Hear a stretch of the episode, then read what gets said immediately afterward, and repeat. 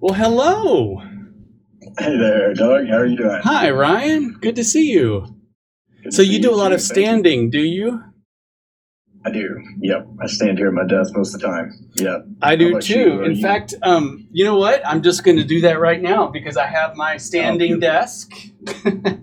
Beautiful. Man, is that your office there? oh, I'll show you around. Yeah, this is oh um, my goodness. it's very amazing. Jungly. Uh, I have Yeah. vines growing all over my bookshelves, and then um, in the corner, I have an AC right there because sometimes it gets really hot. So Beautiful. I disguised the chimney that goes up into the ceiling there. Wow, Yeah. man, well done. That is beautiful. There's my sofa, and then uh, my little on her throne, Oh, Frankie. Beautiful. Hey, little guy. And then, of course, every therapist should have an iceberg somewhere. So, 100%. Yep, that is a beautiful one. Man, that is amazing. So I assume your your rental person, landlord, has no problem with those vines growing in there. oh, they didn't know about it. Um, uh, so I'm not sure. I'm about to move to a different, a larger place on the same complex, and I'm Okay. gonna roll them up because they're they're. I have little hooks that they're hooked on, so I'm gonna roll them up and hopefully transfer them over there. Man, They're like my children, you know. yeah, it's beautiful, man. How long have you been in that office? Um, it's been January of 2019, so it's been a little bit, a little while. Yeah, yeah, for sure. Wow, Yeah. that's beautiful, man. I love it. What an office. Um, yeah, it's good. Um, yeah, I didn't know what all one how much time you have. I have until uh, 2:30, so an hour and a half. oh oh beautiful beautiful. Yeah. And I didn't know what all uh, you would like to talk about. I'm sure maybe you were just curious if I had questions or what, but Well, just Um, more of a natural dialogue, you know. Um, yeah, great. I, I know that uh, you, I, guess you've asked me some some things, maybe, um, or maybe it was through our mutual Mhm. person that you've shared some questions. I, don't- I don't remember, but anyways, uh, yeah, it, it's also neat to meet somebody who is coming from a similar background of um, Hmm. Christianity and finding it uh, to be um, the baby there without the bathwater needs to be changed from time to time, but that there's something Yeah. there, and then from that perennial, that particular lens of the perennial truth, and moving into a larger metaphysics, and that, that mirrors a little bit of my own journey. So that's pretty neat. Yeah, yeah, beautiful, absolutely. Um, well, one, let me just start by saying how much I I have appreciated listening to your lectures Hmm. and reading all your stuff on your website. Good grief, there's a lot of articles that you have put on your website. Thank you. Well done.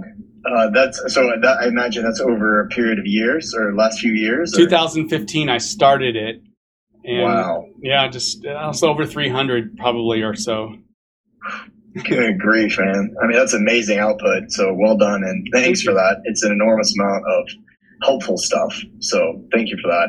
Yeah. I um, and your lectures. Um, the I, I listened to, of course, the one you sent. Um, that was your overview of the Ra Material, Mhm. which was wonderful. And I've sent I sent that to several people Oh, since, cool. and all with the same feedback of that was the clearest explanation of that of the law of one I've ever heard. So Oh, wow. really appreciate that. Thank you. Yeah.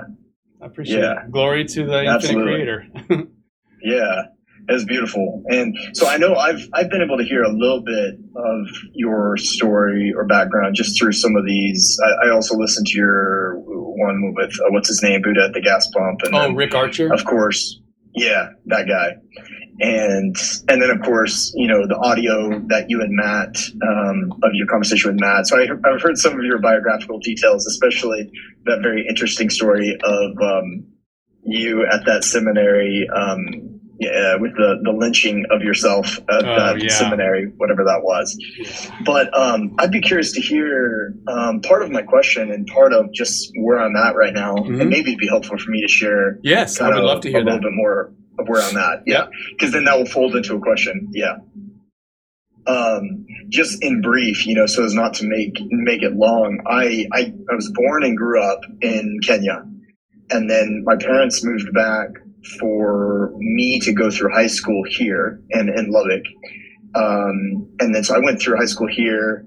Of course, I did the whole football thing and played football at Texas Tech. And then when I stopped that, I I was in the international business. That was my You played football at Texas Tech? world. Yes, sir. Wow, that's cool. Yeah, yeah, it's good. Do you follow football or No, football? not really, uh, but I can appreciate the the discipline. I, I played baseball in college a little bit. Oh, so, beautiful, Yeah, that's cool. beautiful. Where did you play? Uh, Oh no, no, it was it was a community college in Dallas. so I was one year, and then I decided to grow my hair out and move to Mexico. So I did that. But yeah, Perfect. extremes, That's awesome. extremes. Go ahead. Anyways, you, you Yeah. had gone to, but that already tells me though that if you grew up in uh, a PK, right, a, a pastor's kid in Yeah. in Kenya, then um, you're already uh, you certainly have a certain worldview at that point.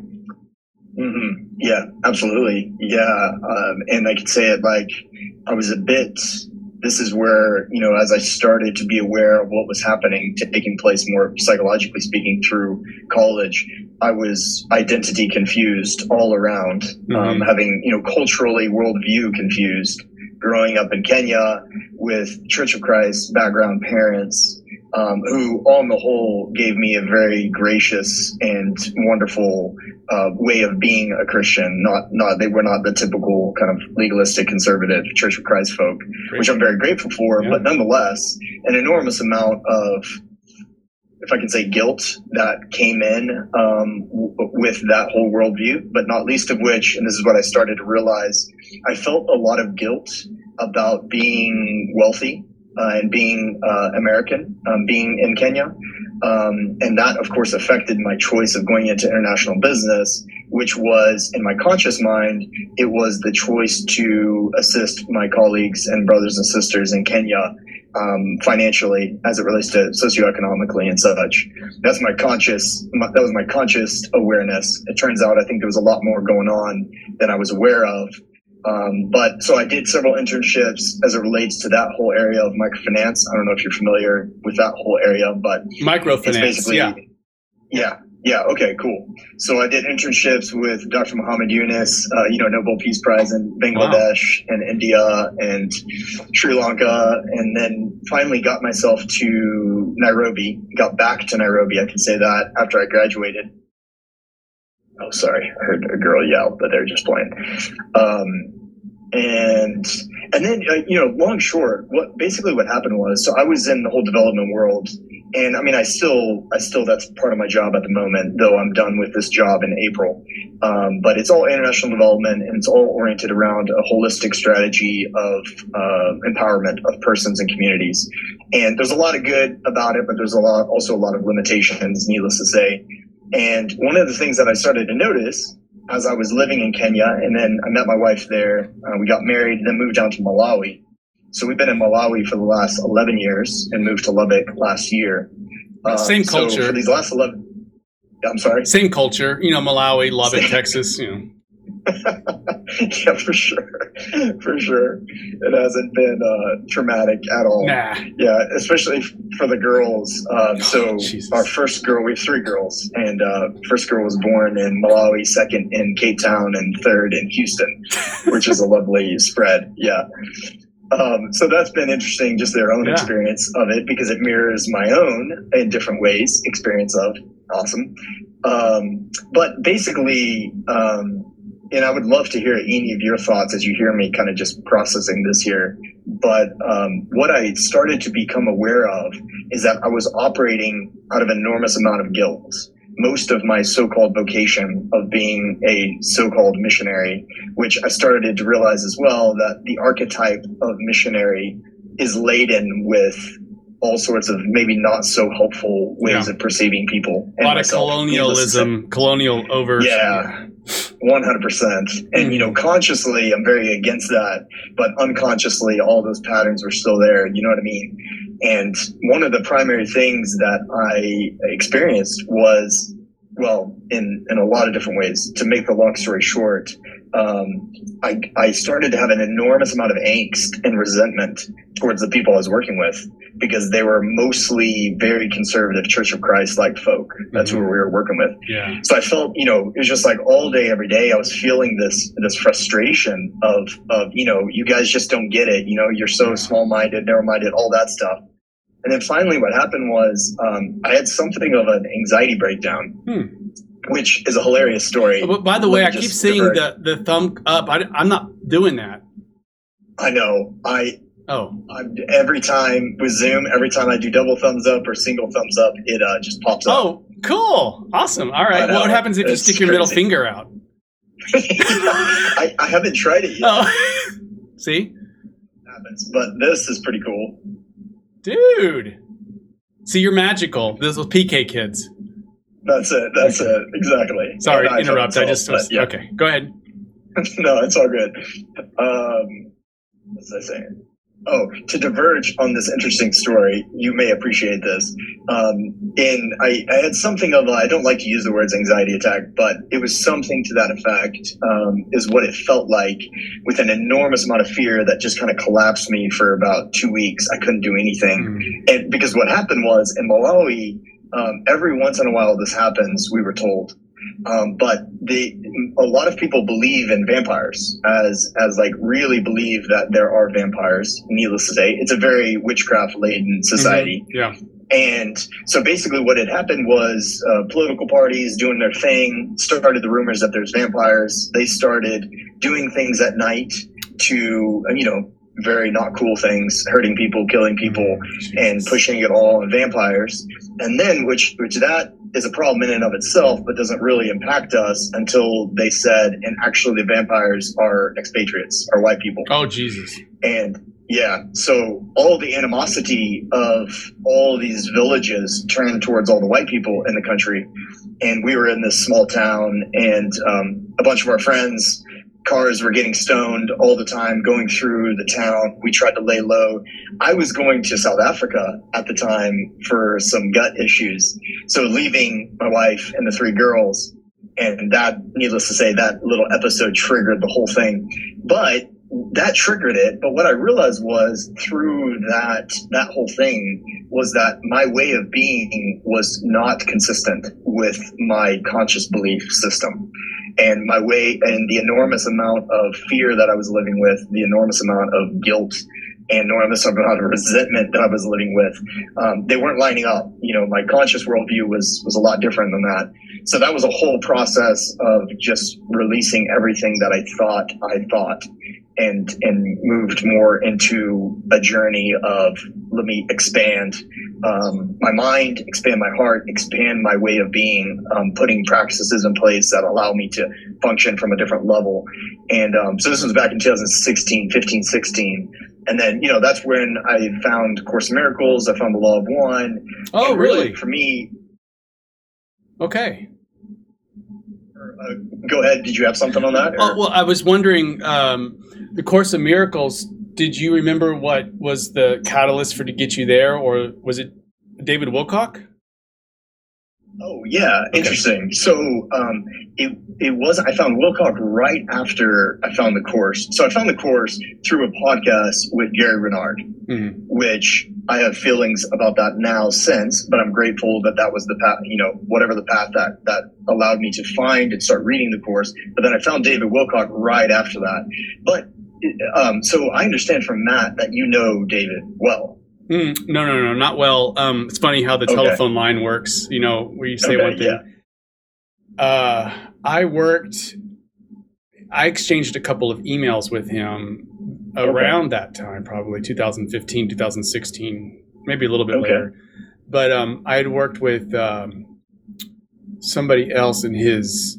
I, I didn't really work with him like one on one, but I was tangentially connected with Corey Goode. Oh Um, wow! and most Okay. of uh, Wilcock's stuff at that point was pretty much just, you know, talking about what Corey Goode's stuff was. So, um, but I, I know I, I followed Wilcock for a while, um, Goode Mhm. for a while, and uh, it was a time in my life where I was exploring all these things too. Mm. Um, and David Wilcock, um, uh, it is, I guess, a gateway to, for a lot of people to have discovered mm. the law of one. So I will hold him in and his vocation um, with some gratitude in that area. Yeah. Um, I, I, since have moved. I, I realize a lot of things about my own self, but also the disclosure movement in general that um, mm. helped me to be where I am now. So I don't disparage okay. it, but I think it's mm-hmm. uh, in general the main way to be a disclosure advocate, at least that I've seen, mm. um, is part of the problem. But that's that's my own bias, mm. and you know, so it's not like I'm saying yeah. I'm right or not, but it's it's what keeps yeah, me gotcha. gives me peace. how how do I integrate the psycho spiritual stuff inside myself? Is is a way to see um, to build upon what the good things that I saw, but also to see how uh, they, it actually has become part of the, the problem. So, anyways, that that's a plant a little seed. If we wanted to move in that direction a little bit later, we could do that. Yeah, I would love to hear a little bit more on your understanding um, of that. Um, yeah, well, uh, where was I anyway? Uh, I think I don't have to say you were 2015, more, and you discovered the Course in Miracles and the Law of One a little bit later, and you were in a moment okay. of expanded yeah. consciousness because of the the anxiety that you hit the top of the ceiling of your belief system and it wasn't working. Yeah. Oh, thanks. Man, that was a great recap. Yeah, that's exactly it. Um, yeah, this is one of the things that I can just say also I've really appreciated about listening to your um, how I'm understanding you talk about not just the law of one, but just where you are right now. I think it was in the the chat with um, you know, on Buddha at the gas pump that yeah. you noted um, finding ways of being being more practically grounded mm-hmm. in this awareness is helpful and ways of not just experiencing the the love the self-acceptance the self-forgiveness and i I'm real i really appreciate the um, concentric drawing mm-hmm. that you have in one of your posts i have that now up on my wall here mm-hmm. because that's really helpful for me to just see like that's what I've been working through, mm-hmm. not just for myself, but mirroring that as I see others mm-hmm. is learning to love, accept, forgive, extend. I, I absolutely love my favorite my favorite quote from the Law of One is the quote of "This is what the game of life is." Yeah. Um, and you know which one I'm talking about. Oh yeah.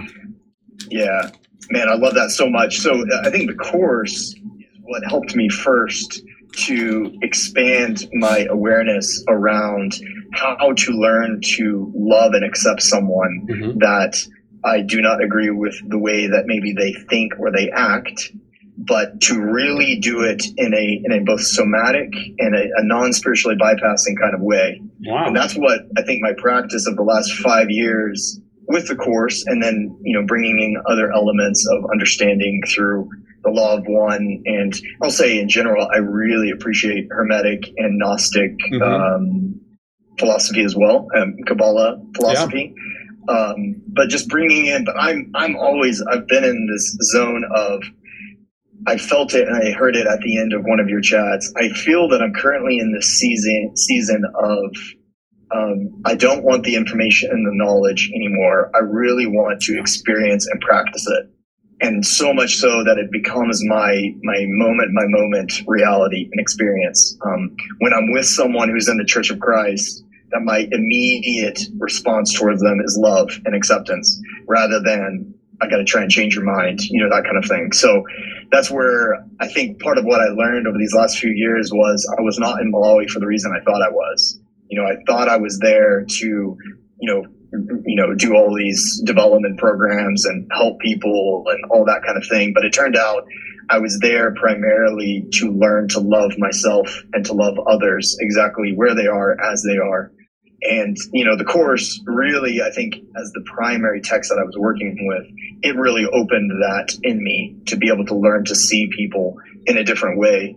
And I'm really, I'm unendingly grateful for that. Um, and yeah, maybe that's just that's in general where I find myself now. It's like I I love metaphysics and I love learning and expanding my mind, but I also I felt it. I think you noted um, it's irrelevant what what what stage it is in, but I found myself kind of now in this season of man, I just don't know. I just don't know how any of this works. And it's like what I think I know is like the first sentence of a, you know, 5,000 page tome and that's it. And I'm okay with that. I want, I want to just be grounded in, in, if I can say it, in more of the, the, the vibration of what it is that I want to, um, to experience and to live more so than just be able to articulate it. You know what I mean? But at the same time, I love reading stuff and I love, you know, listening to, you know, your talk on law of one. You know, yeah. it's expansive of the mind in and of itself. And that's always helpful to me. So yeah. Beautiful. Wow. Excellent. You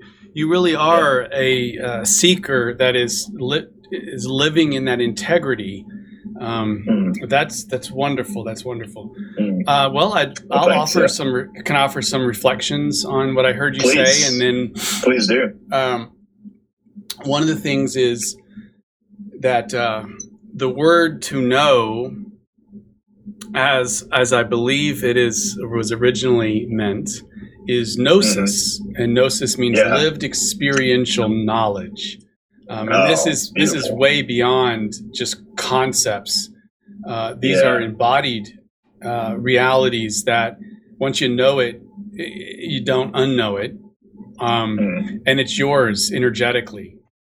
Now, it doesn't mm. mean it's right. I like to say it doesn't mm. mean it's it's uh, undistorted, uh, but it okay. is your yeah. knowledge. And mm.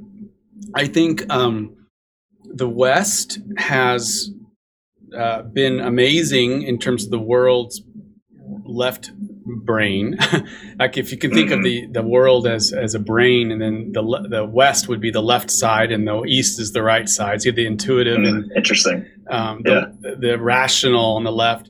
You know, in the Western world, with the Enlightenment and the scientific revolution, all these things, it ushered in um, modernity, and uh, the, because of modernity, we have been really blessed with things like technology and the fact that you and I can talk this way um, mm-hmm. in different parts of the state. You're in where are you at now? You're in Lubbock. Huh? In in Lubbock. Yeah. yeah. that's right.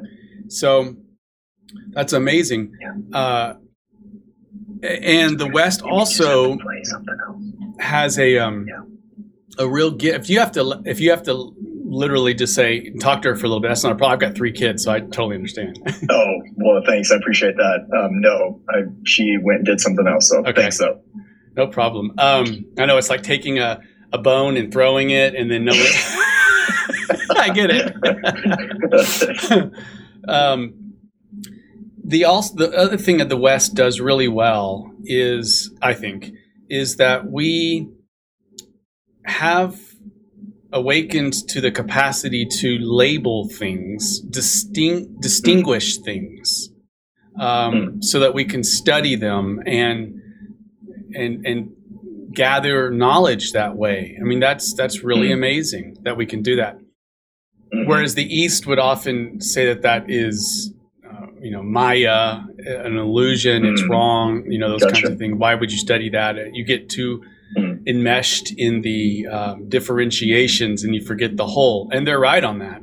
Mm. And I think that we're living in a time now where the East and West, on a macro scale, are starting to mirror the, the micro scale. Things like our conversation today and uh, things that attract you and I, spirit cycle spiritually, are going to be uh, the these this putting together of the mm-hmm. left brain and the right brain in a way that our ancestors have not been our descendants have not been able to do uh, simply because mm-hmm. society hadn't been developed at that level yet you know so it's not that we're more mm-hmm. uh, that we're more special say uh, we just yeah. we just happen to be um, alive microly at a time when humanity as a whole is probably about 22 years old that's what some sociologists or psychologists might yeah, wow. like if you were to take really? humanity as a whole uh, yeah. and average everything out, developmentally, you might be looking at somebody who's about 22. Wow. 21, 22. Um, and that's that's important because on a micro level, we know that uh, the human goes through these different stages. And yeah. the uh, around 21, 22 is the last big boost. Um, the human brain uh, goes through this particular time where, and not everybody goes through it, by the way. Um, mm. If we get stuck in earlier things, and we we stay stuck.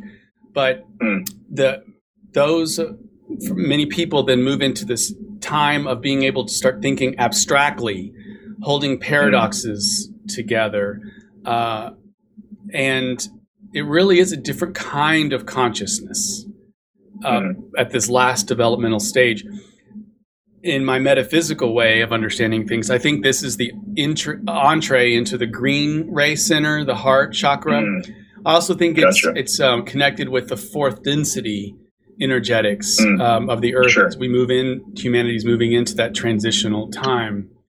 So yeah. we're talking about the uh, overlapping of two cosmic epochs on a macro mm. level. The third density, the fourth density, that liminal space there. That's where we're at. And then wow. individually. Yeah um, you know, people like you and I are having this conversation, whereas 10 years ago it, would, it was much rarer.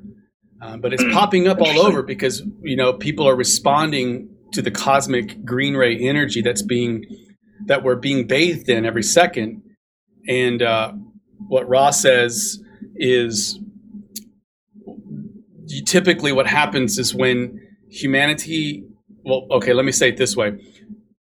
Uh, Ra says that if when they look at our collective, they see our collective as a single entity because we are we're, we're, many cells making up one body i mean the christian mm-hmm. uh, mm-hmm. notion of the body of christ is right on you know yeah. like that's mm-hmm. exactly what it is uh, mm-hmm. and but we what they say is that they see us as overladen green ray you know that there's we're in a green ray environment but on top of that is an orange ray overlay.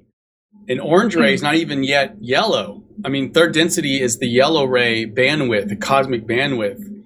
The orange hmm. ray is actually uh, is is even less than that. Um, the hmm. orange ray overlay at the macro level, well, at least on the micro level, it means that the orange ray is responsible for our learning our own identity.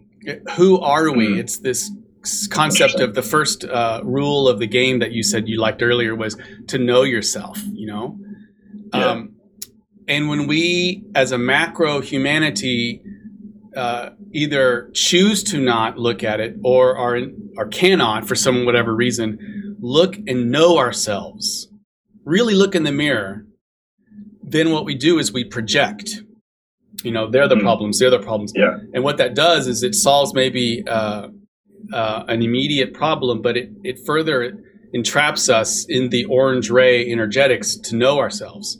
Mm. So right now, the tension between the green ray, which is fully two energy levels more intense and refined, where mm. but our collective is at orange ray, that almost mathematical um, consciousness uh, incongruity causes this uh, macro ex- um, existential angst. Wow. But since nobody is really, well, I shouldn't say nobody. Um, people are talking about it now, thankfully. But yeah. very yeah. few still kind of link it up with the existential angst of a society that's not ready to go into fourth density. And what we have to do is have leaders, teachers like yourself, who feel a calling through by doing your own work, uh, to put it in a Christian parlance, to carry your own cross with integrity, yeah. full, fully choosing, accepting, and then learning to balance the self and learning to open ourselves up more to love.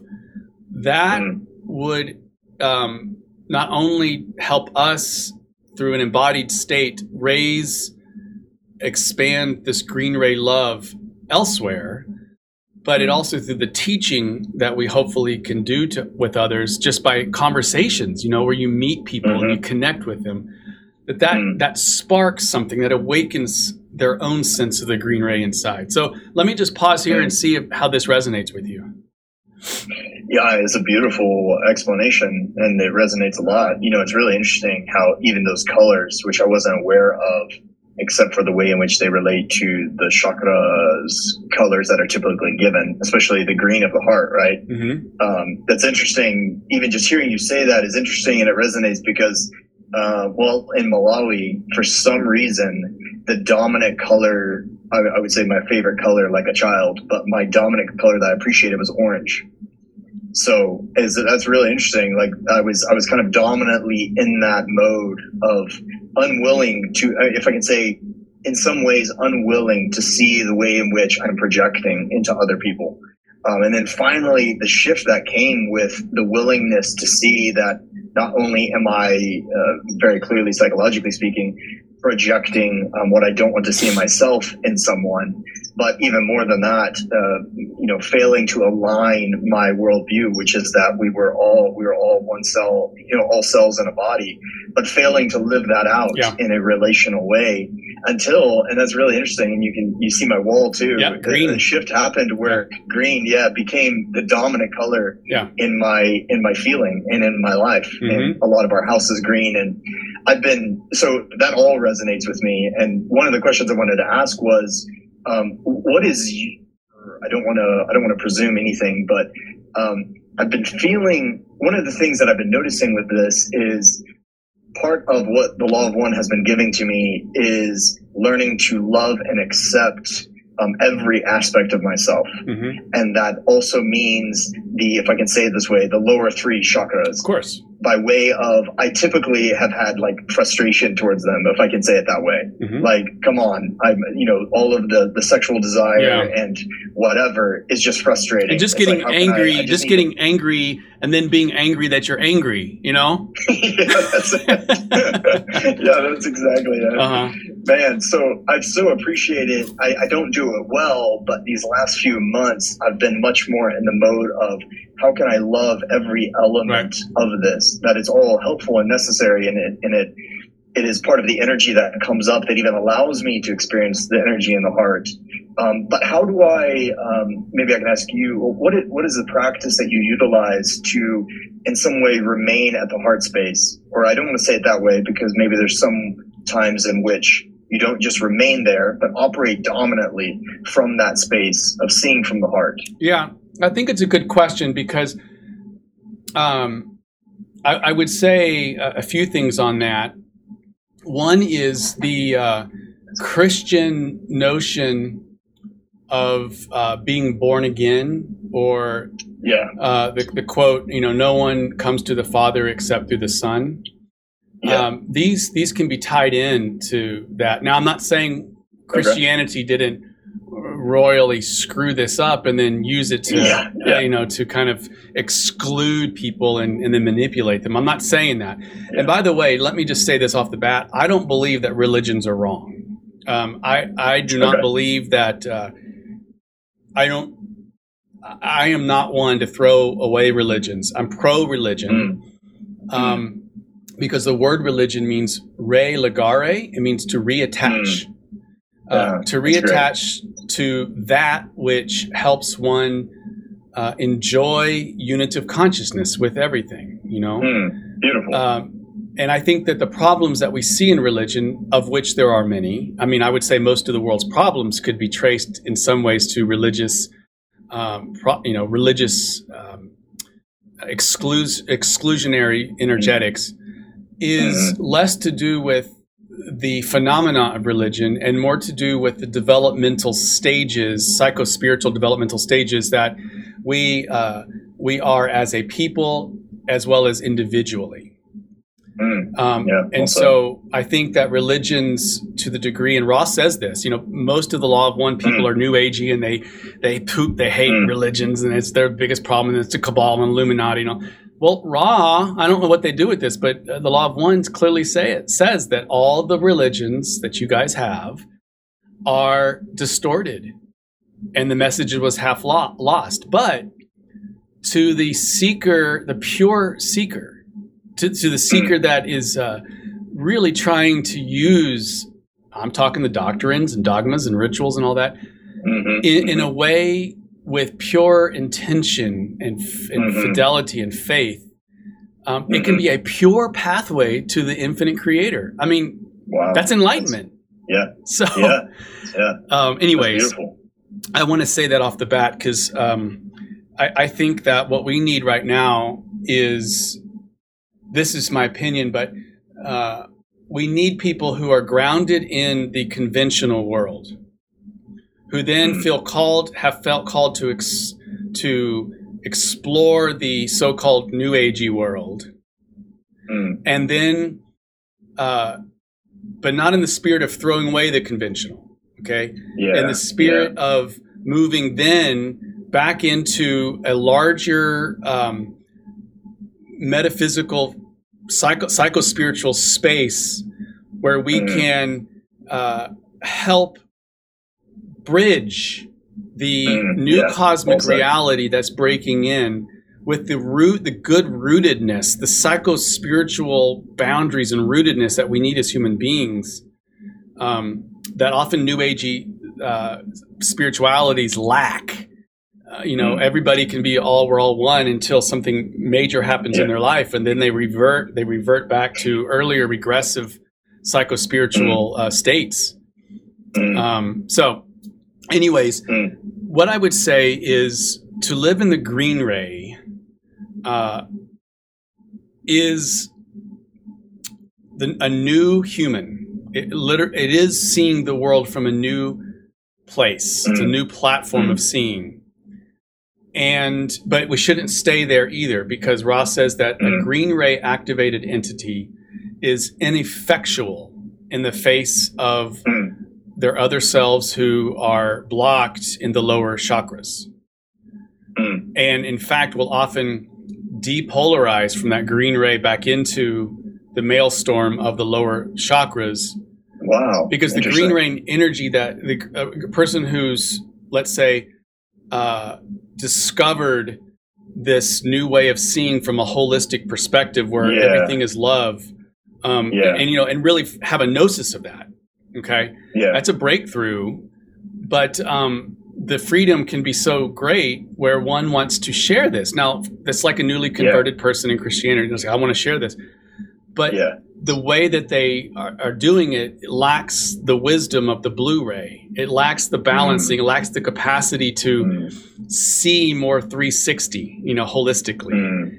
and so we will Mm, often that's then um, project our, our parts of ourselves that we're not aware of yet. We project that, scapegoat other Mm. people, or we'll tell people what they should or shouldn't do, um, or we'll try Mm. to get into relationship with them romantically or uh, friendship wise in order to Mhm. quote change them, even if we wouldn't want to Mm. say those things. And then Yeah. pretty quickly, the uh, blockedness of the other person activates our own inert blockedness, and then we're stuck right back in and entrapped. Because at this point, I think that I am a Green Ray person helping somebody else with not realizing that my interactions are the the lower triad. Do you see? oh, I love it. That was a great explanation. Yeah, and this is I one of the big things on the times. disclosure movement that I saw is that uh, Okay. a, a lot of very, very um, well-meaning people, their feelings, I would argue, are right, uh, Yeah. but their worldview uh, th- th- from which they're operating and didn't and don't know it is not green ray Mm. throat or higher in the indigo even though they would say they would Mm. be but rather it's actually part and parcel of the same lower three chakras but this time in the name of uh, Mm. ascendance to fourth density and wanderers and changing the world and we just got to educate people about the cabal and all in the name of that Yeah. they're actually creating um, their own energetic prison to which people will be going into and thinking they're ascending you see Mm. Man, yeah, that's that was all really well articulated. I really appreciate that. Um, I I can clearly see myself in your explanation there. I have I I've found myself in those shoes many times as, since 2015, 16. In fact, early on, I did that very unhelpfully. well me Uh, too you know, i mean that's how I, that's how i can articulate it so well because Mm, i had to live it you know mm, um, man, and what i would that's really. go ahead No, I'm sorry. I didn't mean to cut you off. so what I would say then is when we and Ra also says that when a person makes the choice of polarity, you know, so I'm going to Yeah. choose the positive path, then the uh, law of responsibility, which is a cosmic law, it's, it's tied to karma, um, gets activated and and Mhm. is a tool. It's a cosmic metaphysical tool that helps us um, to hold ourselves accountable to the polarity that we chose. Uh, and that is when we start to get into um, karmic entanglements, you know, that might exist between lives with different people, Mhm, and which is mhm. good because it, it ultimately Yeah. helps us to learn the one thing that we're supposed to do here on in third density is make the choice, and then which is the choice of love, and then live Mm. out it enough to be able to handle the lessons of fourth density. Uh, Mm, gotcha. yeah. The other thing that's interesting is um, that the law of one says that uh, to to harvest or to be able to go to fourth density and basically to um, begin the lessons of fourth density living Yeah. is 51% of green ray living. But for the Yeah, gotcha. negative person, it's 95% uh, heart closure. Um, you have to have Mhm. 95% service to self or, or basically only be loving five, um, loving 5%. I mean, that's, that's pretty Wow. intense, you know? But here's the crazy thing. Ra says that both the 51% and the 95% are equally hard. And you might think, Wow. how could that be? And Ra says something else that's interesting is, um, and I've read the Ra Material probably a hundred times. I mean, it's, you know, almost nonstop Yeah. since 2013. So I Wow. feel like I've moved a little bit deeper in, from the first reads to more of the deeper stuff. I, I hope, and I'm Yeah. I'm not saying I know sure. it. Every day is a new discovery, you know. Sure. Uh, sure. But what I would say is that the Earth, the Earth's environment, is but the very nature of third density, the very very nature of uh, the energetics of the third density, which includes the veil of forgetting, because this is the only Mhm. plane um, that has the veil where we, at the deep mind Mhm. level, forget that we're attached, we are one with God, we are one with each other. Um, Mhm. the very nature of that is the environment that creates the uh, capacity to evolve at a psycho-spiritual level through um, competition and cooperation both competition and cooperation because because uh, competition is actually important for Mm. development of sense of self. I mean, what do, what do kids do when they hit their teens? They push against the parents. Yeah. Uh, it's not a Absolutely. F you to parents. It is, I'm doing this in the service of pushing against what I was given so that I can find who I am. You know, parents have to Mm. learn how to do that. They have to learn to give space to that. And so the entire third density, um, well, I would say first and I mean second density for sure, is all about competition and, and inside that cooperation. So there's competition, and then cooperation emerges from that, and then there's another conflict that comes in. So there's competition, and then another film, you know, membrane grows around that, and then you have now multicellular organisms and Yeah. it grows and grows. That's true in the psycho spiritual. So Ra says, well, not Ra, uh, Q'uo. I think Q'uo is another channeled source that's by Yeah. the L/L Research. Is mentioned somewhere. I can't remember that the the energetics of Earth's third density um, is you could think of as seventy percent negative. Wow. Uh, okay. Not the souls of being negative. Yeah. Yeah. but the very Like energetic vibration. environment for um for psycho spiritual evolution to gain traction and to force a catalyst for one to choose the positive or negative th- Yeah. there's the friction is built into it um, yeah. because it helps us to discern the wheat from the chaff, to burn off, um, and, and, to then make decisions that will be the metaphysical thrust for the next two billion years. You know, our choice of polarity. Mm-hmm. And so the entire environment of third density is 70% um, negative on the polarity of the, the two polarities, where someone who's chosen the positive path, which is the positive, which is the path of wholeness, is immersed in the uh, energetics of the ethos of separation, 70%. Mm.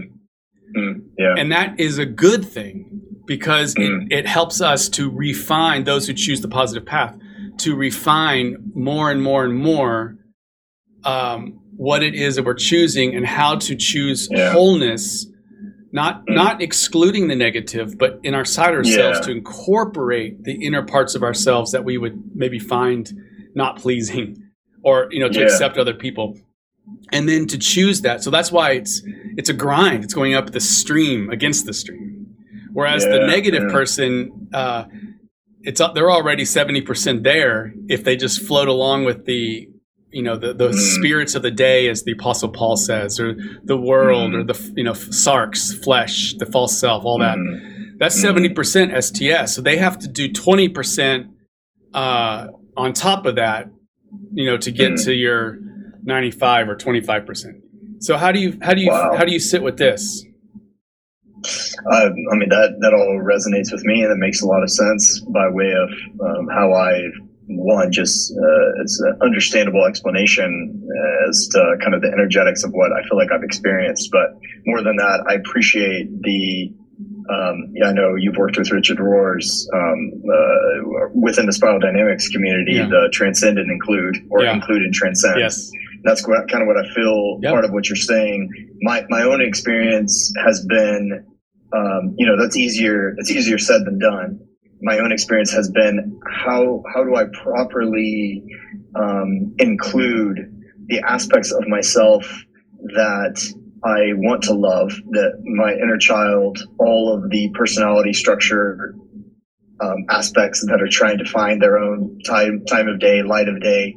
How do I love those aspects, accept those aspects both in myself and in other people, while also parenting them well, for lack of better words, um, transcending them, but not spiritual bypassing, um, not not um, you get what I'm saying. Oh, yeah. I almost feel like part of that's part of the game that I play most every day. I feel like is um, how do I learn to be here um, in this world, but not of it. Okay. Jesus said, but to say it another way is, yeah, yeah you get what I'm saying? Yeah, I, I, think it's a great question. It's a very Western question uh, because okay. we're presupposing individualism here. And um, yeah, what I would invite us to do is to look at individuation versus individualism. Individuation okay. is we are um, uh, unique, energetic fractals of the one infinite. We are the one infinite creator, uh, and we provide yeah. the one infinite creator a unique, energetic fractal that is your essence, or you know your mm-hmm. particular signature that then yeah. moves through third density all the way up to seventh density, and, and so on and so forth. Um, but we are also simultaneously uh, energetically one with everything else. So, for example, um, if you were to look at the rings of Saturn, I'm just going to make this up, but let's say you take the rings yeah, of Saturn, sure. Uh, you could see them as one continuous, from a certain perspective, just one continuous loop around. But when you yeah. get closer, you see that there's strata. Yeah. You know, so you that's what we are. Is that you might have a particular strata of energetics that is uh, uniquely you, certainly in the center, but how you get uh, more and more individuated is through your relationships with other people. So, for example, mm. you are you because of the relationship that the thought form that exists between you and your wife. And yeah, you are you between the because of the thought form that exists between each one of your daughters. And mm-hmm. so think of um, this like I tell people when I'm doing counseling with them is that if it, if it's a couple, I'll say I'm not treating you and I'm not treating you. My client is that thing in the middle, because wow. for me that that third entity is what the two of you have created. It is a, an entity. It's a real sentient presence mm. that mm. actually includes both of you and then transcends because we talk of a, a couple, which is made of a plurality too, but it's a singularity. We say a couple, not the couples. I mean, we, you know what I mean? It's, yeah. It's, yeah, a, it's yeah, yeah. one entity or a family is made up of multiple entities, you see? Yeah, man. But what is that that you that is created by the different uh, pol- you know um, poles, the two people? Yeah. There is that gestalt, that thing that in, yeah that they create, but then also that thing creates them. So it's they they create something new, but then that thing, as more and more investment, energetic investment happens, becomes its own sentient presence, and that begins to feed back into the energy of their creators. So it's like this um, feedback loop, you know? That's very interesting. Yeah. So I would say that the great thing that you and I can do as Western people, especially as white men, you know, straight white men, yeah. Uh, yeah. well, I can speak for myself when I kind of awakened to my own privilege.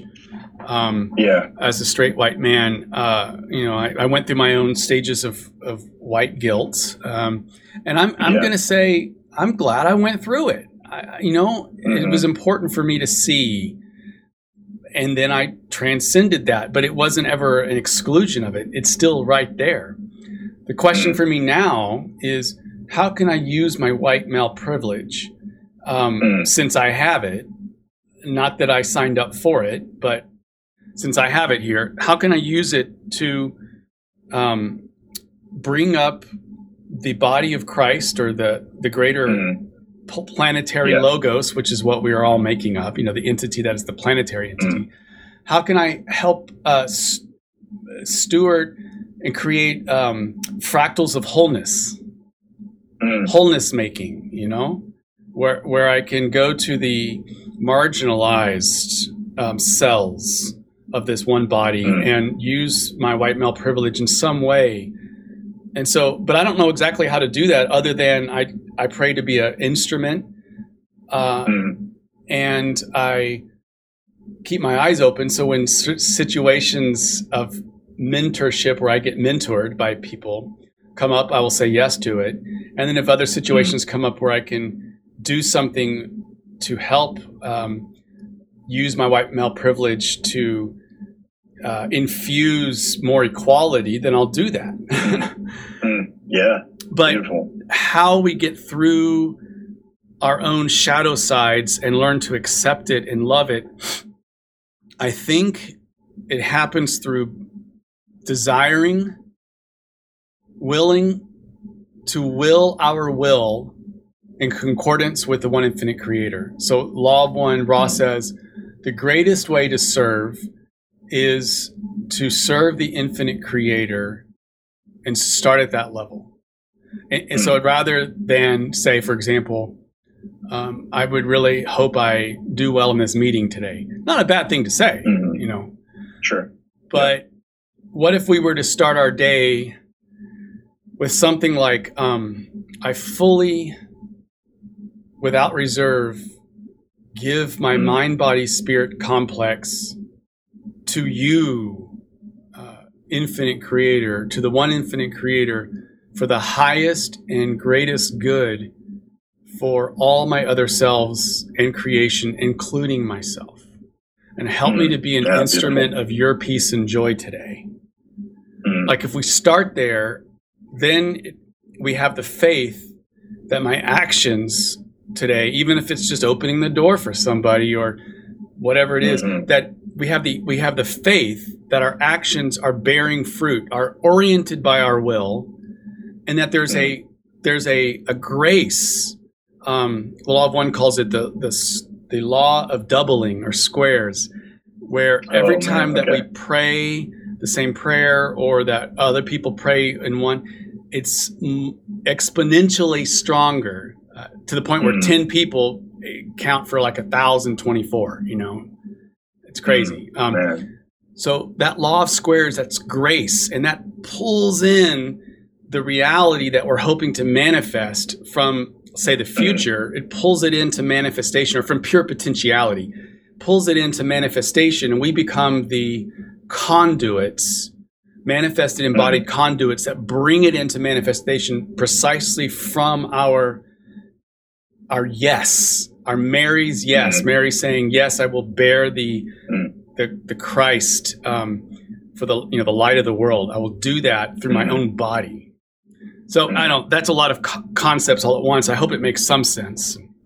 Oh, it does absolutely. I uh, the way that you said that was excellent, and that resonates exactly with what I've been feeling and thinking. My my words, I appreciated even just those words that you gave to start the day with um, in, a, in a slightly different but similar way. I, the words that have been on my mind are, I, you know, I desire to be a vehicle of loving communication today in whatever way is most helpful. Beautiful. And so I, I resonate 100% with, with the way you're saying that, and I really appreciate that.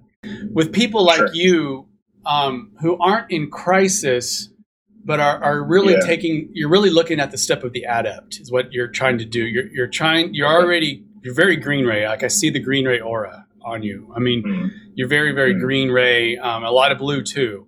Um, mm. uh, so, and that the blue is is more in potential. There's the the, the integrity that you have about your own vocation and um, and that is is brilliant. It's a brilliant blue, um, and it, it is waiting to be birthed. You know, waiting to be birthed, and it is asking you to because the blue is related to the orange. If you look um, chakra wise, they're they're part of the same kind of sphere in a way. Uh, and wow. so interesting. Yeah, blue, um, sort of the inverse of of blue is orange, or you might say orange is kind of the um, the, the slower frequency of, of blue. So they're they're they're wow. interconnected. And so the the and it's and it's also metaphysically you can see how brilliant that that fact is because the more that we get into our blue ray, which is honest communication. Honest communication doesn't mean just telling the truth. Like a lot of the disclosure people, it's like, well, we got to get people to talk about you know this and that, and just mm-hmm. Honest communication is about having the inner knowledge that when I speak, to the degree that I can, is going to be as uh, my yes will mean yes and my no will mean no. Mm, that mm, that gotcha. I, am speaking with an integrity yeah. yeah. where my value system is being incarnated and expressed through not just my mouth mm. but my very energetics and however I'm mm. communicating. And embo- embodiment is a communication, you know? Mm. That's blue ray yeah, living. Beautiful. So it okay. is requiring us to then constantly. It's like you never get over it. You're always working on the lower chakras. That that is the foundational. That that is the clay that we mm. make the beautiful art. Mm. And you never stop Beautiful. with your hands down there. You know. Okay. Okay. Yeah. Beautiful, man. I, that's so helpful. I really appreciate just that explanation right there. Um, I, I would love to. I, I just I feel that the validation in talking about this now that this is what I've been looking for with whom I can maybe more honestly yeah. both articulate and walk through these things. Because sure. I'll be honest, the circles that I'm in, um, I can never really be that honest mm-hmm. um, because I'm still in the Christian circles. I'm yeah. a Christian minister, et cetera, et cetera. Yeah. Um, so I've always had to be really veiled so I think I've been longing for a place yeah. to where I don't have to be so veiled. You know what I mean? So well, I appreciate ex- you saying. That's exactly why I founded the uh, Building Forth community uh, because there wasn't much of a place that I could find that yeah. you would have people who love the conventional stuff. I mean, in fact, yeah. the more adept a person becomes, the more um, uh, uh Ra says, "Know yourself, accept yourself, become the creator." You know, mm-hmm. like those are the the three ways to discipline the personality. And when you become the creator, you become the most humble servant of all. You know, mm-hmm. this is my not my will, but your will be done. Um, mm-hmm. And the personality becomes transparent. Doesn't mean it doesn't exist or it pops away. It's not an yeah, Eastern notion yeah. of kill the ego, but it's to discipline the ego uh, in a sense that the false self that's desiring the power, prestige, and possessions is not uh, in control. it, it exists okay. and then is used by the true self to steward wholeness and goodness in the world. Yeah, Wow, beautiful. that's that Man, that well transparency. yeah. So, uh, what I would say is that the high adept, in my opinion, is someone who sees very clearly that the exoteric, which means the Yeah. outer, Yeah, is the you. esoteric, and the Man, esoteric Yeah. is the exoteric, and uh, they're simply the um, the edges of one reality. And for anybody to get too ensconced in both of these can be problematic. Yeah. Although I would say Wow. Yeah. this is my bias, but I, I have seen a lot more people that I would in the exoteric realm that are never needing or interested in this stuff that you and I are interested in, but they live very green, blue ray. I mean, they are Mhm. they are Mhm. the salt of the fourth density, you know, Yeah. uh, Mm. because you can live a fully pure life of the one infinite creator, a full adept Mm. kind of life, just with the exoteric. On the contrary, I have seen people who very much delve into the esoteric, and uh, they have a very uh, robust um, knowledge of metaphysics, yeah. but they make the mistake. Uh, what Mm. Ken Wilber called it the pre-trans fallacy. They make the p- mistake of feeling that they're transcended all of this lower stuff because Mhm. they can do magic or they have some kind of, you know, inner knowledge of the things behind the things. Yet Mm. their operational gnosis and worldview is actually mired in the bellicosity thought form that we all created, you know, in this third density. And Mhm. they don't know it, you know. So I have seen more people who are more harvestable in the exoteric realm than in the esoteric. Man, wow. That's interesting. But for people who can who have the exoteric down and then Yeah. don't throw it out, well then you learn like the apostle Paul, you learn how to be all things to all people. Mm, Um, and so you can do esoteric high adept work subtle realm out of body all these things you can do these things with using only exoteric conventional terms. Mm, uh, not in a way to manipulate people but in the way to Yeah. meet people where they're at and then help them on their path according to their own free will and that i think that's what we are called to do mm. Man, that's beautiful. I really appreciate you validating that because I, I, that's what I've been feeling, even for myself as a part of my own vocation, um, by way of, uh, you said it earlier, being a bridge in some way. Um, you know, earlier Ryan was, you know, forget Christianity, let's find something else. And I, I'm, I'm trying, and I really appreciate just what I, what I'm receiving from you here is the include and transcend. I've been, I've been reading Daskalos. oh great Did, who, who got you into that Daskalos? Um, I found It wasn't me. No, I heard you mention Daskalos, so I was going to ask you about oh it. Oh yeah But I found Daskalos through Lars Muhl.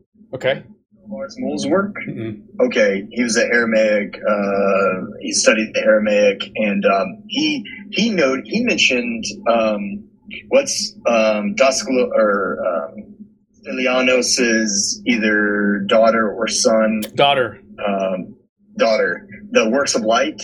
yeah So he mentioned that. So I started reading that. Uh-huh. And then I got into Stylianos's um, the esoteric practices Yes. well, and the teachings. Yeah. Okay. I have questions. I have questions. because I've studied that. all of that and I do that.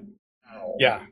Wow. So you do like you work through those practices and exercises and everything and Yeah, and they're beginners. They're beginner stuff. Uh, okay. You know, it's it's this. That's not. I mean, it, yes, and one doesn't have to be in do any of that and still Yeah. do uh, high magical work. Um, gotcha. but yes, I, I discovered Daskalos the same time I did um, the Law of One, and what I for the first few years, what I did is I would do, you know, comparison, contrasting of the of the metaphysics, um, wow. and what I've come to is that and this is my own opinion, but. The the the Law of One for me is the a presentation of the, this perennial uh, philosophy that is Yeah. a wider net than the Daskalos material, but the Daskalos Gotcha. material fills out the flesh of the skeleton of the Law of One. Wow, That's, interesting. that's sort Okay. of how I see it. I'm glad to hear that. I'm really glad to hear that because I've been feeling resonance as I read it, but I've also been not confused but slightly surprised by how uh, Bible focused and if I can say Jesus focused it feels like some of the some of Daskalos's work is. Mhm, So I was going to ask you that, like, do you feel that there's resonance between the two? mhm. Um, if I can ask, Oh, yeah. I know it's two. Well, it's two eighteen, but I have time. my, okay, my this is the only metaphysical question. That's not true, but the primary question that I wanted to just get your thoughts on is if I can say in general the the metaphysical framework this this little piece of the metaphysical framework that I feel is helpful or helpful depending on how it how it turns out it helps shape all the rest and it is and I and I I could be wrong in tons of different ways but let me say how I how I Yeah. experienced the awareness through the Kabbalah through the secret gospel of John um, through a lot of hermetic work and then of course what you get through A Course in Miracles and then, you know, I was similarly at that same time reading Advaita Vedanta, and you know, you get a lot of the Maya illusion stuff there. But one of the things that I that I felt was somewhat of a pattern that I was noticing was that part of what we're experiencing on third density was not so much maybe a mistake as it was a diversion from from if you want to say you know the mind of God or the will of God, however you'd like to say that. But then, but then, you know, some of the law of one comes in, and I and correct me if I'm wrong. I I really want to understand this Yeah. better. Um, it, you know, some of the law of one and some other texts that I know some people would classify as New Age like, but just even really lovely texts like uh, the Way of Mastery, Mhm. whoever the author is of that. Um, that is a lot more. This is an expression or an extension of the mind of God Yeah. and it is much more the, the veil of forgetfulness that is part of as we experience the problem and part of the the illusion of separation much more orients around the veil of forgetfulness rather than a problem that, that Okay. preceded that for lack of better words So how would you I, I have done. Yeah. In fact, I'm, I'm if if I ever do write a book, it's going to be along those lines right there.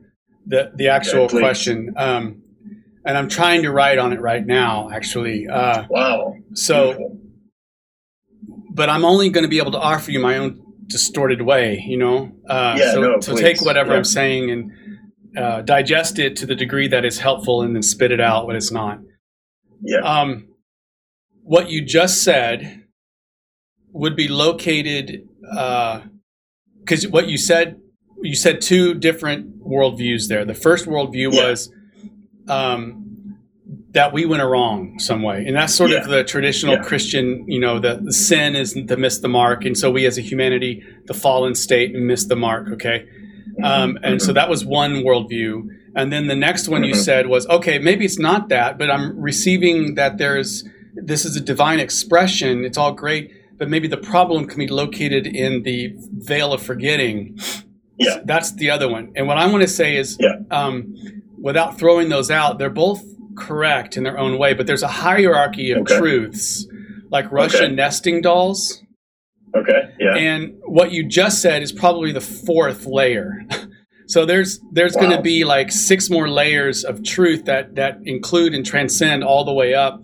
So what I'm going to try Wow. to do is give you the biggest one to the degree that I can. beautiful please And what I would say, and this is this is uh, 11 years of, of really discerning this, and um, Yeah.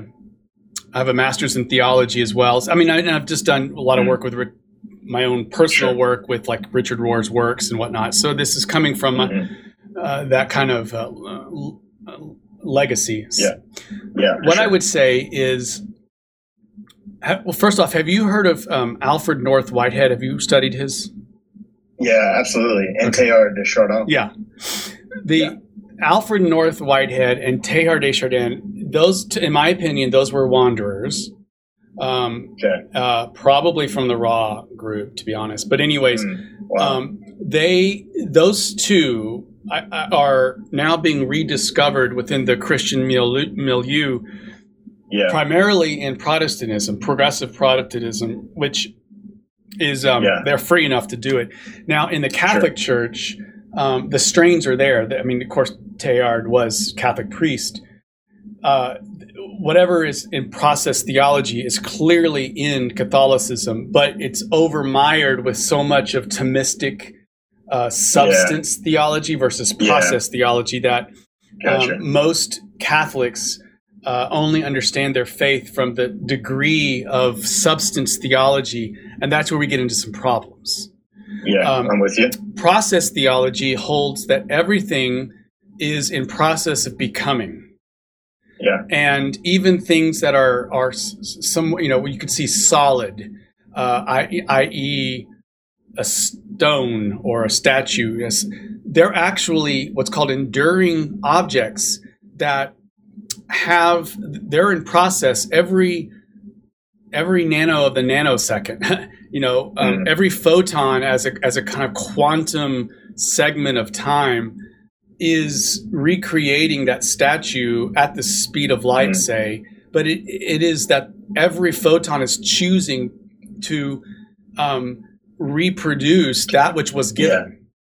And every moment actually is a moment of dying, because Whitehead would say every moment re- re- uh, achieves uh, satisfaction, achieves joy of being itself, to have come to some sort of completion, dies, perishes, and then transmits its gnosis of self, its joy plus all of the biases that it learned transmits to the next moment, which arises and then incorporates this entire gestalt. So it it creates the next movement. That is dying. That is death and resurrection. Resurrection. That, yeah. that is every moment is the Paschal mystery. This dying and rising. Wow. This dying and rising. Okay. Uh, and, and by the way, and that is why the Ankh the yeah. Ankh is the great yeah. uh, archetype of archetypes that we can wow. see in the Law of One. It is it is the wow. archetype. Yeah. Now, mm. what I would say is, God, the infinite Creator, is experiencing itself through us. It is becoming through every entity, and that includes the universe all the way down to mm. the subatomic particle. Yeah, the elements. Yeah, gotcha. But the higher quote higher levels of God. These um, the, the more um, the so we have the the logos level, and then we have the sub logos yeah. level, and then you've got the sub sub logos level, which is where the humans are. Mm-hmm. These mm-hmm. aren't drop drop down scales. Like in other words, the sub sub logos level is is not as uh, good or holy or something as the logos level. No, it's yeah. exactly it's not I wouldn't say the opposite, but think of it this way. Instead of a drop down, think of a complexity that this uh. Logos level I'm just going to call it blue for the just for fun, just sure. say it's a standard blue. But then when sure. we get to the sub sub logos, let's say it's a brilliant blue with orange and green, and it's like a diamond studded. So the substance yeah. is not different from the itself at logos level, but down here yeah. it is actually it is in the um, it is in the uh, involution in inside coming in and complexifying mm. uh, more and more and down into um, its becoming in the manifested world. That is the cutting edge of God. Mm. The third density, Ra says, is the axis upon which the entire universe turns. That is a quote.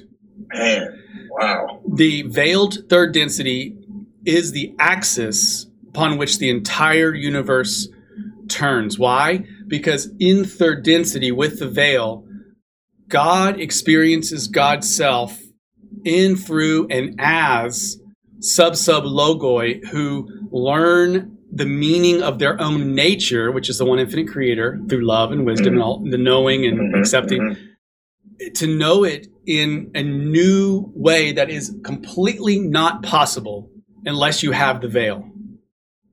Gotcha. Because uh, infinity cannot experience itself.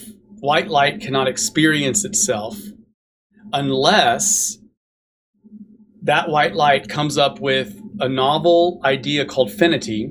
So we can think of this as Yeah. a prism. The white light shines through the prism and comes out as the different rays. So now we have light on both sides of the prism. It's all the one infinite creator. Here is on this side, the white is pure potentiality. But Yeah. here we have hue, we have differentiation, we have random, we have uh, different um, degrees of uh, embodiment, you know, different frequencies, all the same ontological uh, divinity, but Mm. they're expressions that are different. Huh? Mm. Um, and it is through the relatedness, the random interactions here, that the one infinite creator experiences itself. Yeah. But- yeah, yeah, gotcha. Rea- but but here's what happened is without the veil being discovered because Ra said this was a part of the evolution of the one infinite creator was to discover Mm. this novel concept just like finity was at the quote beginning the novel Mm. concept was to if you will put another prism Yeah.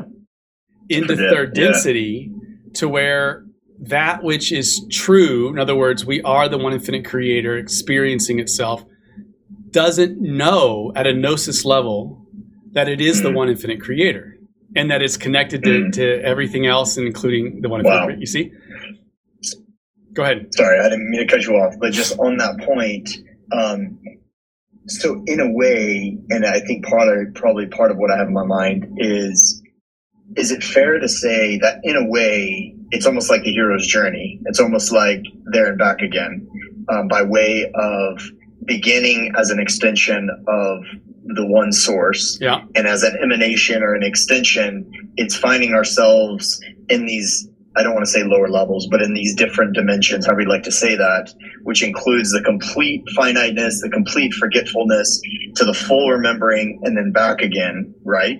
Something to that effect. it is But yeah. so go ahead. no Go no ahead. go ahead your question yeah Um, so, uh, um, if that's halfway correct, um, would it be true to say that there are some beings who um, who started at a higher level, for lack of better words, and have found themselves, if you want to say like wanderers, who, who have chosen to? Uh, I it's always I don't want to Incarnate. because incarnate is a good word Uh-huh. to incarnate on the third density and then to who are already if you can say Yeah. who are already from the that's right ninth, six tenth, whatever well sixth Okay, dimension or yeah sixth. uh-huh. sixth um, while at the same time are there other beings who have evolved Yes. from a for lack of better words lower level Oh yeah, I mean all, fair? all of that is true. Uh, the, um, but let, that's a different question, and we can maybe connect that at a different time. Yeah, Let me just go back to- really quick to my process stuff because I, Sure. I want to finish up that thought, and then I got to get going. Um, sure so I think I've st- set the stage where I can we can see that the veil is holy. Like, the veil yeah, is yeah gotcha was chosen by the one infinite creator, by the logoi, you know, in the service of the one infinite creator yeah to give the one infinite creator a better, more intense experience of itself. So Yeah, that, that is gotcha. supremely sacred. Now, from this side of the veil, yeah yeah we have a deep, deep mind sense that we we must have done something. yeah You know, that's it And so we create myths, uh, mythos Okay. uh, of being exiled. Um, Mm, and the one infinite Yeah. uh, the, the veil also allows for the creation of thought forms you know these are um, as Yeah, i said yeah. individuated sentient uh, nexus of energy that have their own beingness there, there's a there's Mm. going to be an energetic membrane that distinguishes them from the next thought form you know and the more that people invest through ritual or belief systems or thoughts, that it invests into these thought forms and they, they grow. They grow in their own complexity, just like any organism. yeah So yeah, yeah. we the, the veil offers the opportunity for thought forms to then uh, exist within the spectrum of the negative polarity. Okay, so a lot of these thought forms would would, would be what we would call demons. Yeah, um, sure. Okay, gotcha. And the word Satan or Lucifer and how it's been understood in our culture, uh, in my opinion, is is really the personification of the veil. Okay, because wow. on this side we have we feel like we have to blame something. yeah, um, that's the scapegoat mechanism. So we're going to blame Satan uh, yeah. for creating the the misery. Let's say. Yeah. Um, but here's the irony: is that because of our belief systems that are that are um, that create these thought forms, we we do in fact contribute to a metaphysical reality. Now, it's not reality in capital R, but it is a small yeah, reality yeah, of yeah. Uh, sentient thought forms that do contain the power that we might attribute to being Satan. Wow, that's very interesting. But the, the thing is, is that all of that comes from what Ra talks about is the great, say, blindness or sin that we all have. I mean, Ra's not using these words. Is the bellicosity thought form, the, the thought form that is um, based in grief. You know, it's based in fear first. And I, I did a podcast. Maybe gotcha. you've heard it. It's called the uh, Skin of Primal Human Suffering. Oh, okay. And um, it, it's it layers. It shows these layers. Uh, the first layer is like a skin, like an epidermis and dermis. The first layer would be um, grief. You know, the grief that yeah. we are, eh, we feel like we're exiled. You know, what did we do? Yeah. And I'm sad. You know, the next one yeah. is shame and sadness. Yeah. I'm sorry. The first one is fear, not not grief. Eh, the first one is fear. The second one is shame and, and grief. You know, but especially in the West and particularly men, we're not we don't really have a cultural acceptance of allowing ourselves to to look and feel vulnerable or weak. Yeah. yeah. The third layer is is anger. Okay. Mm. Now this one we we we know real well. But if you take all three of these, two of which, and that is the uh, shame and grief, and, and then the lower one is fear, two of these three layers we don't even identify. But if you take all three of these layers and see them energetically, uh, as I do, it is uh, red and orange and yellow with with like all intertwined and muddy and uh, but roasting and it's it is energy that's alive um, and it has it's like the eye of Sauron you know just it's absolutely wow. there's there's a it's a torus you know it's a it's a and yeah. it wow. is what okay. we created it okay we humans created it but it creates us just wow. just like relationships do wow and and so things like negative Orion, you know, they can the negative yeah. polarity can only do so much. They, they can take what is there and then accentuate it, or maybe mm. invite us to not look over here and only look at at this thing. But they can't create something novel because uh, they're disconnected from source by choice. Well, I mean, mm. not not metaphysically f- fully, but their path includes the accentuation of separation bellicosity by its nature is the energetics of separation. Mm. And so what Orion and groups like this can do is that they they accentuate our own inner bellicosity at the micro level, match mm. it with the bellicosity at the macro level, wow. and then create a situation where we, through our development, okay, mm-hmm. we choose uh, remedies for this existential angst that we always are feeling, but we choose to create institutions. Mm-hmm. Orion's not doing this. We are choosing to create institutions that are grounded in bellicosity. Wow. And so when we achieve like cap, you know, like capitalism is kind of a.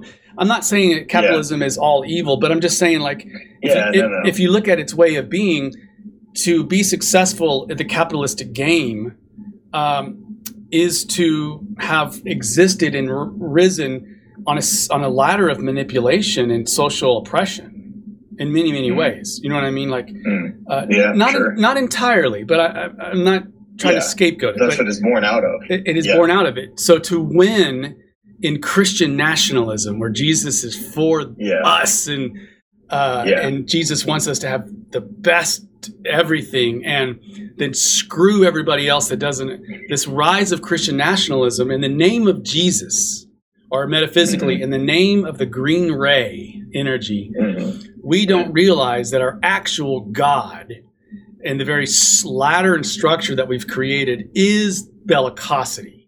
And that is the lower chakras, that is the entrapment there. And I would argue that's what Satan is. Mm. Like I think Satan Wow. is is the personification of the bellicosity that we have created, not any archons, not Mhm. any uh, you know Illuminati or any, none of that.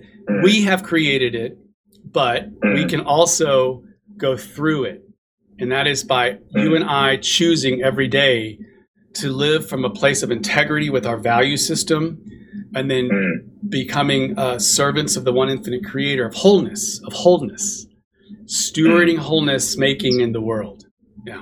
Mm, man, that was that was beautiful. Thank you so much for all that. That was probably the most helpful explanation I've heard to date on any of that. So thank you, man. I really appreciate your time. This is this has been both fun and helpful. Yes, So, me too. Wonderful. God bless, and I'm glad you reached out, man. It's good to have a brother Thanks. to walk with. Thanks. Likewise. All right. See you it. later. Bye. Yeah, we'll be in touch. Goodbye. Yep.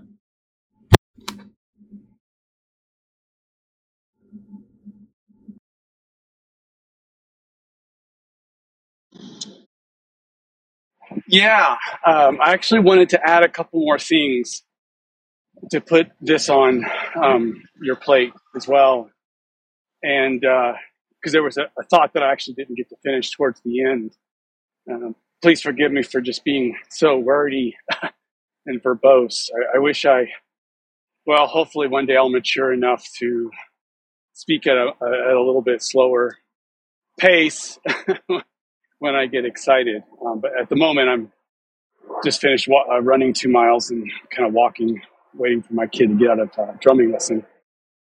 but I'd like to share that um, I started off the last part of our talk saying that uh, God or the infinite creator is in process uh, of becoming, and that every moment is this moment of uh, becoming. So the first thing I'd like to say is some people have talked about uh, pantheism, which is everything is God, and I don't deny that.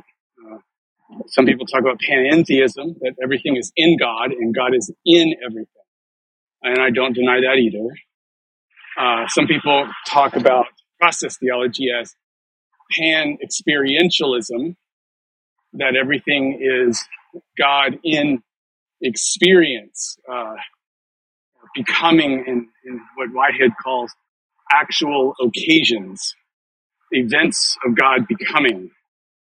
Um, and I don't deny that either, but I, I, I'll borrow something from kind of a movement in my own faith tradition, Catholicism, that I, I like a lot, and that's pan sacramentalism. And, and the word sacrament uh, means to um, honor something as supremely holy.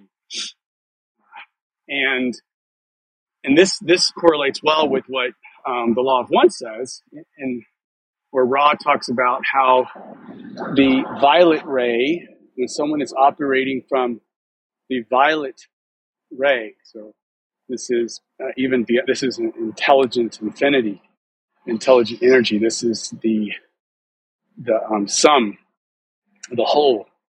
Uh, when someone is operating from this level, they are able to see that every moment is not is a sacrament. Every moment of becoming is a sacrament of the one infinite creator manifesting the creator self in, through, and as that moment. Um, and, and we, as God in the third density experience, have through our free will the capacity to, to intend our embodiment as uh, the channels through which God's becoming can be recognized, uh, recognized. Cog to cognize means to think with.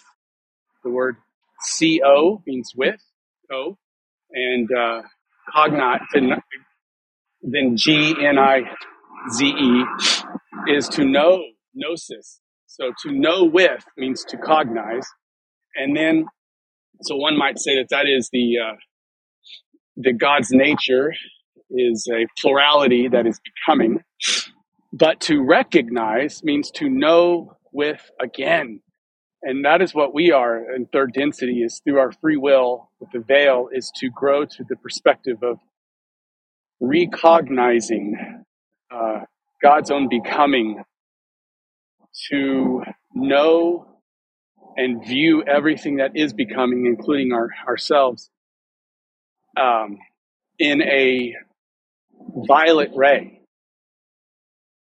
which is to uh, offer our own incarnations as transparent or crystallized um, channels through which God's uh, becoming into the third density is uh, done at the highest and greatest levels, the whole level, the violet ray. That's that's pan sacramentalism.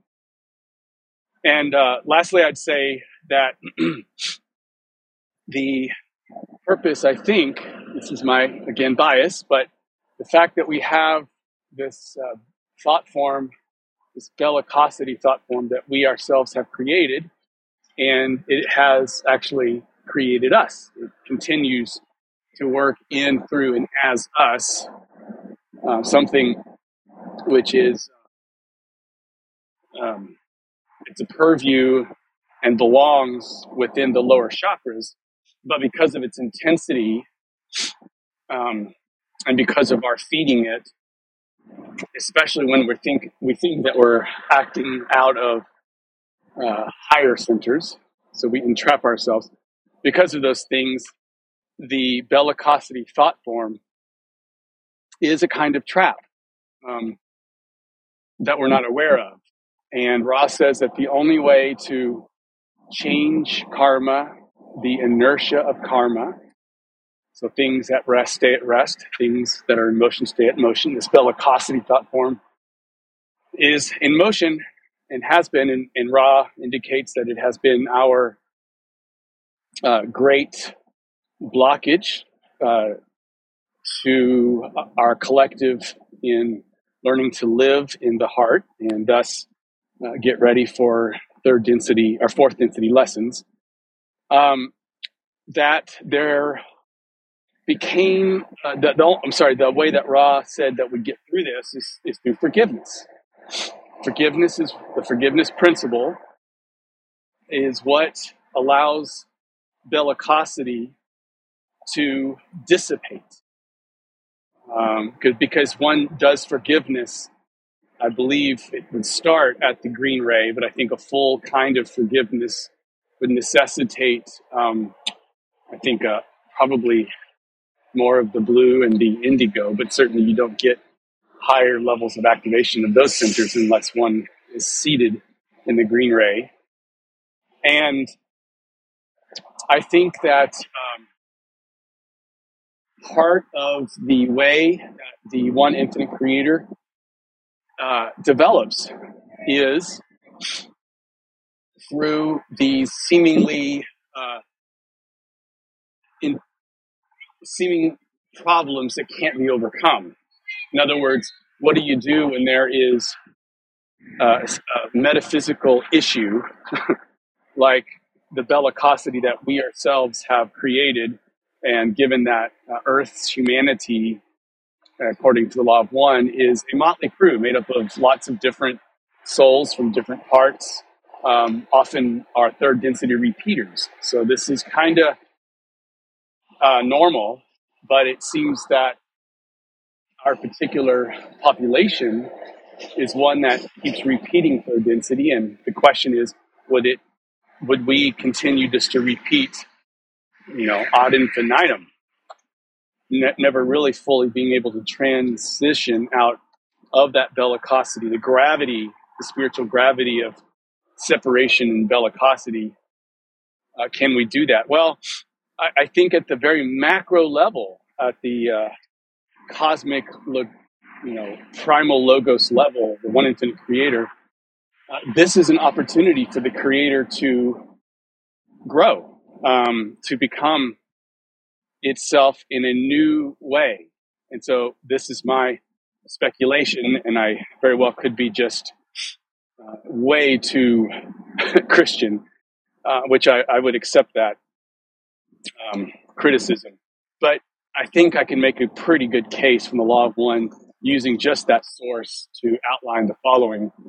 And that is, I think that Yahweh is um, another name for our Sun Logos. I think God, you could say, um, the local God is the Sun Logos. And that Yahweh indeed, um, I believe, was the sublogos. And uh, we see from the Law of One material that um, Yahweh has a bias. Well, I'm I'm saying the sublogos is Yahweh. Ra didn't say. Ra did say that the sublogos. Uh, they said Ra said sorry that Yahweh was a member of the Confederation, and um, the Yahweh group, and that the sublogos has a bias towards kindness. Um, Ra also says that the sublogos uh, can only give us the the catalysts of the first three chakras, and that it is our job as sub sub logoi to use the catalyst, then to pick a you know to choose a polarity and then um, advance on that uh, to develop the the higher energy centers. And I think that um, the experience of the the Earth's uh, stuckness, if you will, in the in the thought form of bellicosity, um, and in this this entrenchable stuckness, needing uh, forgiveness, the forgiveness principle. That um, there might be a way that the whole thing was set up, um, allowed to evolve for God's own becoming, for through the experience of the sub logos uh, experiencing itself um, as Yahweh, which formed a relationship, a bond with the um, particular souls that Yahweh had been gardening, guarding as a guardian prior. Um, and through this relationship, um, created some karmic entanglements that allowed for the beginning development of this bellicosity, even as Yahweh and the bond between Yahweh and earth humanity also uh, allowed for very deep and profound movement towards learning and knowing the law of one and transmitting it. So there's a a mixture of uh, results of Yahweh's involvement there, uh, and I think that was actually, from a very high macro perspective, uh, allowed to happen as part of Yahweh's own development because Yahweh then moves into a self knowledge of being Emmanuel or Yod He Shin Vo He. Um, Yahweh, in other words, is I am. Then we move into Emmanuel as I am with you. And that thought form, that self identity of Yahweh moving into the I am with you, not just I am, but I am with you, uh, is, is incarnated, if you will, um, in and through the beautiful um, bond with the Jewish people who, through ritual and culture and faith, have always had this knowledge of the one infinite creator here in the um, sublogoic level as our son being with us, uh, being with the Jewish people. Um, and that one might say that that existed incarnated as a people through the culture, ritual, and faith, um, and, and as a, a meta narrative of the people. And then in the fullness of time in a kairos moment, as opposed to chronos, a kairos moment meaning something enters and forever changes, a catalyst that um, changes the, the uh, something qualitative in the in the Earth's third density perspective, and that is what I'm calling the Jesus Christ event, um, or Jesus Christ actual occasion, if I'm borrowing Whitehead's words, where um, the entity, it, well, let me say, it necessitated uh, several different ingredients to make this event um, occur. And I would say that uh, the entity that, G- that Law of One talks about, there was an entity that volunteered to be um, the messenger known as Yehoshua or Yeshua, Jesus. Uh, I think we needed that. I think we needed to have the Emmanuel identity of Yahweh and as well as the thought form that was uh, created and uh, nurtured by the thousands of years of um, cultural ritual through the chosen people, the Jews. And this created a kind of landing pad, a metaphysical landing pad that a portal could be opened up where the sub logos, which is a tier, if you will, an order higher, uh, not more complex, but certainly more holistic because we are the body of the sun logos. So, but in this way, the sub logos came face to face with itself as third density, as a third density entity. Um, so, what I'm saying here is that the entity known as Jesus it was a wanderer, a fourth density wanderer moving to fifth density, but instead chose to come in and through um, the third density experience as a as, as a part of a mission. That entity's job was to fully embody in a singularity the energetics of the platform of Emmanuel and, and basically channel that with perfect fidelity through the own own free will. So necessitated uh, God is is subject to God's own laws, if you will, uh, free will coming through, channeling uh, Emmanuel, so that Emmanuel, as the macro presence, uh, crystallizes and singularizes into the particularity of a historical moment in third density for the purpose of few things. One would be to give the one infinite creator an experience of itself where a higher tier incarnates as a as itself in a tier that is um, more complexified into third density.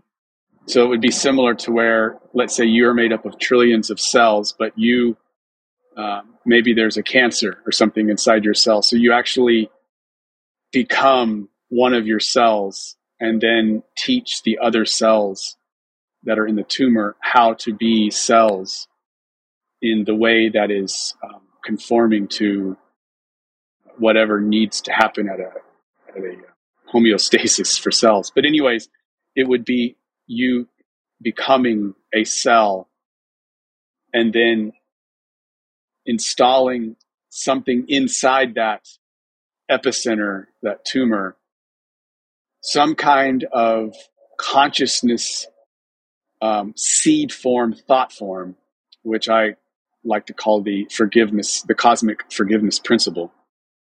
And that seed form then grows over 2,000 years in consciousness.